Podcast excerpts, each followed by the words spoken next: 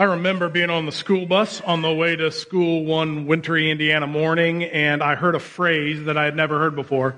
Actually, on the school bus, I probably heard a lot of phrases I had never heard before. But it was a phrase. It's also a word, and so that's a little complicated. So instead of spelling out the word for some reason, we decided to remove the last two L's at the end of the word and replace them with hockey sticks. Now, mind you, I have never played 1 second of ice hockey. I've actually never been ice skating ever, and I'm not about to start now, to be honest with you. Nevertheless, HE double hockey sticks was our chosen way to get around the rule of not saying any bad words. Now, I actually looked up where the term HE double hockey sticks comes from, and at a quick glance at least, no one really knows, probably because it was made up on some playground somewhere. There are alternatives like HE double toothpicks for those who aren't into sports, I guess. And there's also a Disney made-for-TV movie made in 1999 called H.E. Double Hockey Sticks about a demon taking over the soul of a hockey player. I didn't look. Maybe it's on Disney+. I mean, go enjoy watching that since the Colts aren't in the playoffs. Now, maybe you were too sophisticated for the H.E. Double Hockey Sticks route. Maybe you just punched the number 7734. Into the calculator and turned it upside down, and we're like, hell, like, that's hilarious. Look at this, friends, right? See, the reality is we don't really know what to do with this term, and sometimes we look around at, like, global events and stuff, and we go, yep, looks like we're going to hell in a handbasket, and the word hell gets thrown around a little bit, and sometimes we're a little flippant about it. Now, this summer, I was driving in town, and I made a right-hand turn onto a main road. Someone didn't like it. Probably because I cut them off. Now, I understand. But I pulled up to the stoplight, and they pulled up next to me. My window was down because it was a nice day. Their window was down, and they said the words, "Go to hell." And you would be really proud of me because I did not say any of the first things that came to mind, like "you first," or like "see you there," or anything like that. I just said, I looked at them, and I shook my head and said, "No." We don't actually know what to do with this concept of hell. We don't know how to interact with it. Sometimes it seems confusing, or sometimes it seems like a fairy tale, or a little silly, or sometimes it seems harsh, or sometimes it seems scary. So here's my hope today. This isn't going to be a fire and brimstone message that's, you know, just me hitting you over the head with a Bible and screaming scary phrases. It's not like that. But still, I think it is worth our time to kind of try and understand what hell is and what hell isn't, and why it matters to understand what hell is and isn't. Now, we're in a series, and we've been calling that series Beyond a Shadow of a Doubt. And we've been talking about things that give us pause in our relationship with Jesus. So we've talked about what doubt is and what doubt isn't and how it fits into faith. We've also talked about one of the leading causes of doubt is actually Christians and how Christians interact with each other and other people, and it causes church hurt, and that causes people to doubt. So what does hell have to do with doubt? Well, actually, according to a study done by Pew Research, done in 2021, so not that long ago, when asking Americans about heaven and hell, 74% of Americans say that believe in heaven in some way, shape, or form. 62%, almost 2 in 3, say they believe in hell. So it's not that people don't necessarily believe in it, at least generically, but the struggle comes, even in conversations that I have with people, the struggle comes when a very specific question is being asked when we're thinking about hell. So here's the question. Maybe you've asked this before. Why would a loving God send people to hell? So do you see where the question comes from? So maybe you're reading your Bible, and in your Bible it says something like, God is love and we should love other people. And then you read, people who don't know Jesus will burn forever in a lake of fire. Well, there will be gnashing of teeth. That's actually a quote from the Bible. That's Revelation 20:10. So why would a God who claims to be loving, not even that, who claims he is love itself, send people to eternal damnation? How does that coexist? How do we navigate this? So I want to say This is actually a really important question, and it's a good question, and we're going to try to answer it. But you might be thinking, I have never asked that question. Well, now you are, because we're talking about it here. Sorry about that. Or you might think you know your answer to this question, and that's okay. That's not a bad thing. Here's what I would say. This question is important, though, because of the phrase that comes right after this question. So we say, why would a loving God send people to hell? And then we add, because if he sends people to hell, then he's either not powerful enough to defeat evil, or he's actually not that loving in the first place. Now, this is a big topic, and we're not going to get into all the nooks and all the crannies of the theology of hell and everything that comes with it today. So if you Google the question, yeah, you'll find a lot of answers. There are actually 30 million answers and hits that come back when we Google, why would a loving God send people to hell? But what we're going to do today is do our best to kind of build a foundation to navigate the doubt that comes along with this question. Now, I find it interesting that Jesus actually talks a lot about hell, and that's kind of confusing because Jesus is also like the most loving, and yet he talked about it. And I believe that every time Jesus talked about hell, it wasn't really a scare tactic. It was more helping us understand and helping to motivate us to have a full relationship with him. I believe that Jesus didn't want people to go to hell. He wanted people to have a right relationship with God and go to heaven. So we're going to take a look at a story from Jesus. It's from Luke 16, and we can learn, I think, some things from this story, and maybe especially when it comes to this question. So here's the context of this parable, this story that Jesus tells. Jesus said there's a known rich guy, like everybody would have known who the rich guy was, and he was dressed really well, and he lived life very comfortably. I mean, he was like the epitome of success. Actually, he dressed so well that he could have fed somebody for a year if he had sold one of his robes and given it to the poor. And on his front doorstep, outside his gate, a poor man named Lazarus, who was really sick and covered in sores, laid there and begged for scraps from his table like a dog. As a matter of fact, Lazarus was so sick that dogs would come up and they would lick his open sores. Then both of these guys died.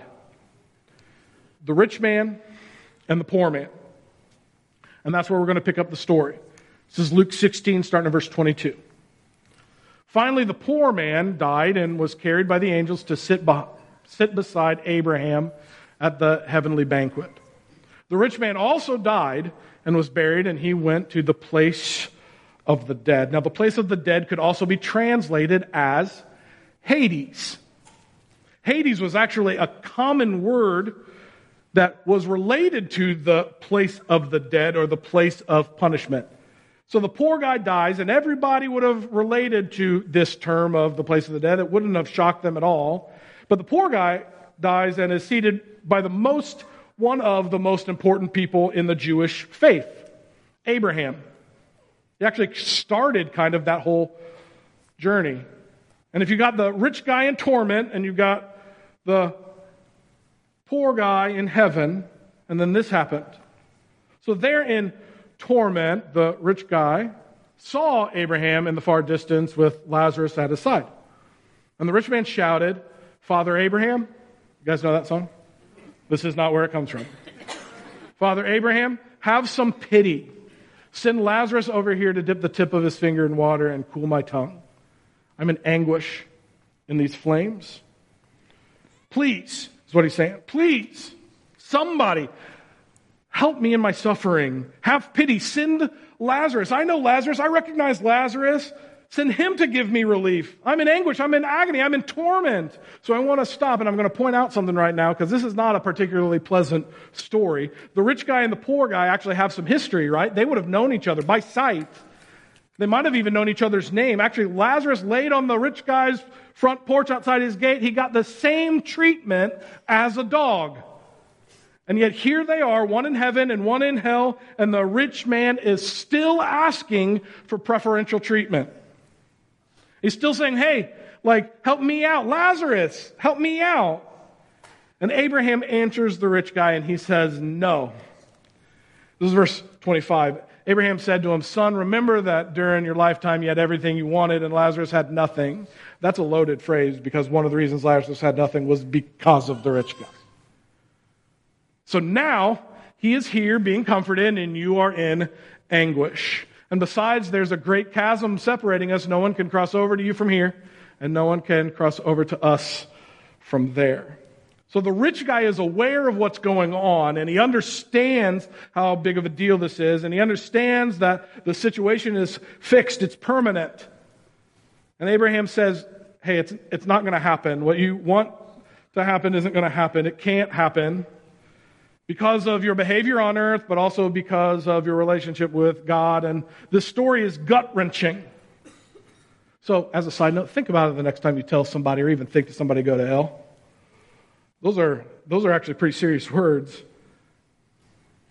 Then verse 27, then the rich man said, okay, please, Father Abraham, at least send him to my father's home, for I have 5 brothers, and I want him to warn them so they don't end up in this place of torment. So will you please tell everybody I know, my brothers, my family, my friends, that they need to change their life so that they don't end up here. And Abraham says, hey, they already have the opportunity to know this. They've already had the opportunity to learn this, to follow God. But the rich man begs because he's in a different position now. And he says this in verse 30. The rich man replied, "No, Father Abraham, but if somebody is sent to them from the dead, then they will repent of their sins and they'll turn to God." See, he's begging, he's pleading. He knows the situation. He goes, I understand that we need to be made right with God. I understand that I didn't do that. So can I haunt them? Can Lazarus haunt them and scare them into believing maybe? And Abraham says, no. If they don't listen to God, they won't listen to someone who rises from the dead and haunts them. The end of the story. So let's pray and we'll move on to... No, we won't do that. But it's not a fun story at all. You probably aren't going to tell this at your next dinner party. And if you do, we probably need to have a conversation. So what can we learn from a story kind of like this? Because it's not a fairy tale. This is called a parable. It's a story with a point, with a purpose that Jesus is telling. So what is the point? Well, I think that there are several, but we're going to talk about this really in the context of hell today and some things that we can learn about hell from Jesus. Here are a couple of things from Luke 16 we can learn. Here's the first one. The rich man was in a real place. He had a memory. He was hurting. It was real. Jesus had the opportunity to say it wasn't real. He didn't do that. This wasn't an imaginary place that Jesus is using to pretend. He even used a word that everybody understands what it meant in context. So the rich man was in a real place, I believe. I believe hell is real. Here's the second thing. The rich man was in hell permanently. There was no option to get relief, no option to get water. Abraham even was like, hey, we don't give out hall passes. Like you can't come over here and hang out for the day and then go back. There's also no option to like pay your dues and file an appeal. We kind of like that in our justice system. Like we go like, hey, you do it for a little while and then get out. It was an eternal place. So a real place, but an eternal place too. Here's the third thing. The rich man also knew his suffering was just, that it was fair. Now, I've read this story a couple of times leading up to today, and I am struck by what the rich man doesn't say. Now, I'm going to tread carefully because we need to be careful about what the Bible explicitly says and implicitly says and all that type of stuff. There are some things that the Bible doesn't explicitly say that I think is true. But in this context, he doesn't ask or say the things that I would ask or say. Here's what I mean. He does not ask, God, why did you allow this? Doesn't ask it. He doesn't ask, God, did you make a mistake? This isn't fair. Doesn't ask that. That's what we think today. That's what we think on this side of things. But he doesn't ask that. Why doesn't he ask that? I think he asked that because he knew it was fair. And he knew it was just. Now, he complained about the pain. And he complained about trying to get out. But he did not complain about injustice. He knew it was fair. And here's really what brings this home. Here's why I am just sure that he knew it was fair. Because he did the fourth thing. The rich man begged for someone to help his family know Jesus. He knew what was up. That's important. The rich man pleaded for someone to help his family. Someone go tell them the truth. Go tell them to follow God. Go tell them how terrible it is here. Go tell them so that they don't suffer like this. But still sometimes we go, man, this seems so harsh. Shouldn't he have gotten a second chance? And why is God just so strict about this? So here's an analogy that might help a little bit. Imagine you're a decorated member of the Coast Guard, and you're on a mission that is searching for survivors of a sunken cruise ship. So you see a passenger out there bobbing in the water, and the passenger is struggling in the waves and the current behind them, and you throw a lifeline out to the passenger.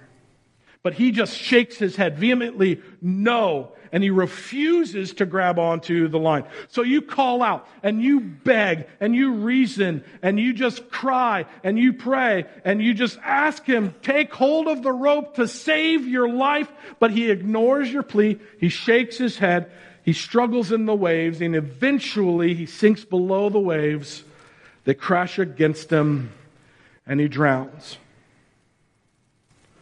Here's my question. Does the fact that this man drowned mean that you don't love him? Because that's what we do when we put God in that place. Does the fact that this man drowned by his own choice mean that you didn't do everything that you could? Of course not. The person's in the water for whatever reason chose not to grab the lifeline, and he refused the help. And his drowning, though desperately sad, was the consequence of his choice. And I think that's similar to God's love and our situation. Romans 3:23 says it like this. For everyone has sinned, we all fall short of God's glorious standard. We use this verse sometimes. This is a great definition of sin, falling short of God's glorious standard. Everyone has sinned, and I think sometimes we think things like, well, I mean, I guess, like, yeah, but I'm kind of a good person. Like, I go to church, and I help people out, and, you know, like, I do what I'm supposed to do. Give me a break, man. But think about it. Have you ever lied? Ever? Have we fallen short of God's? I mean, you haven't told a lie about liking somebody's haircut. I guarantee you, you have. Have you ever stolen anything? Like, even time from an employer? Have you ever lusted after something that wasn't yours? Sex, yes, but lust means anything that wasn't yours, like money or power or relationships or anything. Rock and roll, whatever. I mean, fill in the blank. Everyone has sinned, and we're drowning in our own sin, and we're in trouble apart from God, and we need His help. See, that's why I think it's important to understand what heaven is and what hell is and what Jesus is all about. Because we're drowning, we need the lifeline, right? We need to be rescued, whether we accept the help or not, but it's our choice. God has made His choice. Remember, He is love. So He said, I love you so much that I'm going to send Jesus. And God is holy and just, and His justice is perfect, and He must punish sin, and it's unacceptable, but He doesn't just send us to hell, like the question says. He loves us. He is love. In Romans 5:8, in that same book of the Bible, it says, but God showed His great love for us by sending Christ to die for us while we were still sinners. And since we have been made right in God's sight by the blood of Christ, He will certainly save us from God's condemnation. This phrase, while we were still sinners, I mean, it gets me. Right smack dab in the middle of the bad choice. Jesus and His death on the cross pays the price for our sins, satisfies God's justice, and saves us, like it says, from condemnation. That the very person of Jesus coming to earth really reminds us that God is love, and that the cross and that the empty tomb is putting on display God's amazing, marvelous, awesome, perfect, unquenchable love for us while we were still sinners. And 2 Peter 3:9 says it like this, and this is a hope-filled verse. I love this verse. The Lord isn't really being slow about his promise of making everything right and coming and the end of the world, like in Revelation, the end of the New Testament. The Lord isn't really being slow about his promise as some people think. No, he is being patient for your sake. He does not want anyone to be destroyed, but wants everyone to repent. See, we are drowning, and God sends us the lifeline, and he's patient because he wants to help. For our sake, we're the ones who sin. We're the ones who fall short. And God loves us so much, he sends Jesus. So just to kind of reframe this question just a little bit. See, a loving God doesn't want to send us to hell. That's my answer. This is my answer too. Our God wants to save us from hell. We ask the question, but the answer isn't he doesn't send us. We send us. See, we have the choice to follow him because he didn't make us robots. And he gave us free will, is what it's called. It was really a choice to love him, to understand him, to follow him. And that's loving in and of itself, by the way. But that's not even enough for the love of God. See, not only does he say, I loved you, he also says, I created you. And he also says, I love you so much, I give you a chance to love me back. And he also sends Jesus because we've messed it up so much that he still wants to have a right relationship with us. So you're right, a loving God doesn't want to send us to hell. He doesn't want us to be destroyed. He wants to save us, and he's done everything needed to do so through Jesus and the cross. And it's not based in fear. It's not even based in condemnation. It's based in love. The whole thing is based in love. So if this is true, if hell is real, and Jesus is real, and heaven is real, what do we do? Well, I think the first thing, and this is important so we can't skate by it, we follow Jesus. That's the first thing we do. Do you see how profound that is? So if, like the rich man in Luke 16, if hell is that real place and it is a place of suffering and punishment, we follow Jesus, we surrender our lives to him is another way we say that, because he's worthy of our praise, because he's our Savior, literally from punishment and suffering and hell. We follow Jesus, and how amazing it is that we have an opportunity to do so, that we have an opportunity to do what he says and live like he suggests and surrender our lives to him. Now, 2 Peter 3:9 says a word. And it's a word some of us might consider more of a cuss word than H-E double hockey sticks. So we're going to put 2 Peter 3:9 back up. It's this word right here. It's this word, repent. Watch your mouth, Adam. We don't like this word. We're uncomfortable with this word. I think we're actually more uncomfortable with the word repent than we are with the word hell. So let's address this head on, okay? Culturally, in the New Testament, second part of the Bible, when people heard the word or the call or the command to repent, they knew exactly what that meant. It was a normal word that normal people used in normal situations. It wasn't particularly theological. It wasn't particularly spiritual. It kind of means this. Repent means to change my mind about something. So here's the example that I use. Say you're driving down the highway, but you're going the wrong direction. I mean, you've passed all of the wrong way signs. And I don't know how, and I don't know why, but you got turned around and you are hurtling down the interstate, and it is dangerous. It's life-threatening. People are honking at you. People are waving at you in really unpleasant ways using one finger. Like they are angry that you are doing this because it is dangerous, not just to you, but to them. And then you realize, oh no, I'm going the wrong direction. So what do? You immediately get to the side of the road. You put your blinkers on, and at the next possible opportunity, you start turning around and going the other direction. What is that? You've repented. You've changed your mind about the direction you're going. And you started going the other direction. Now notice, if you realize that you're heading in the wrong direction, that you're going down the wrong direction and you realize, oh no, I'm going the wrong direction, and you just shrug your shoulders and you say, well, the H-E double hockey sticks, that's not repenting. Just being aware is not repenting. Repenting is changing your mind and then changing your actions. It's both. So if you are going down and you turn around, that's what repented is. You've changed your mind about this direction you should be driving, and then you've corrected that. So in the New Testament, repentance is associated with a change of mind and then a redirection. But I want to be clear, repentance is not a bad word. It's not a cuss word. It is a glorious word. It's an amazing, hope-filled word, because it's a reminder of what Jesus has done for us, that we have an opportunity to make mistake and turn around. How amazing is that? How loving is that?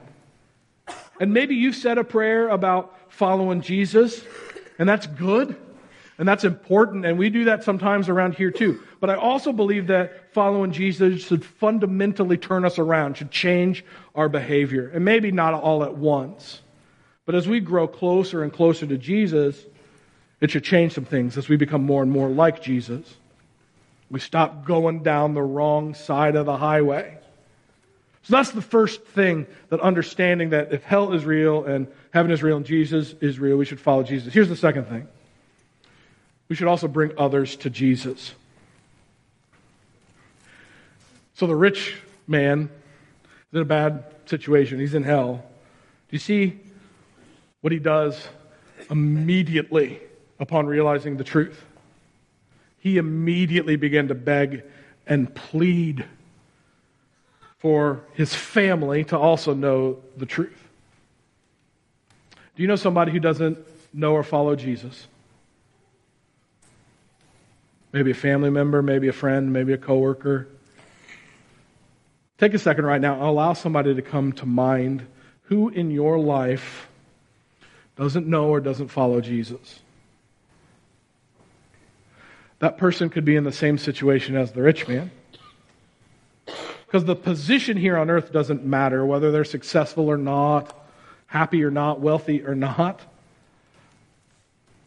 Without Jesus, it's nothing. So how motivated would you be if you knew beyond a shadow of a doubt that hell was real?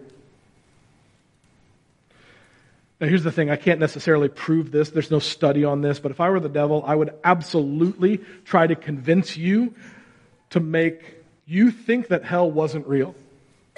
That's the tactic I'd use. I would try to make sure you didn't take it seriously, because if you don't take it seriously, the rest of the stuff doesn't matter. We'd live however we want. We'd be as self-focused as we want.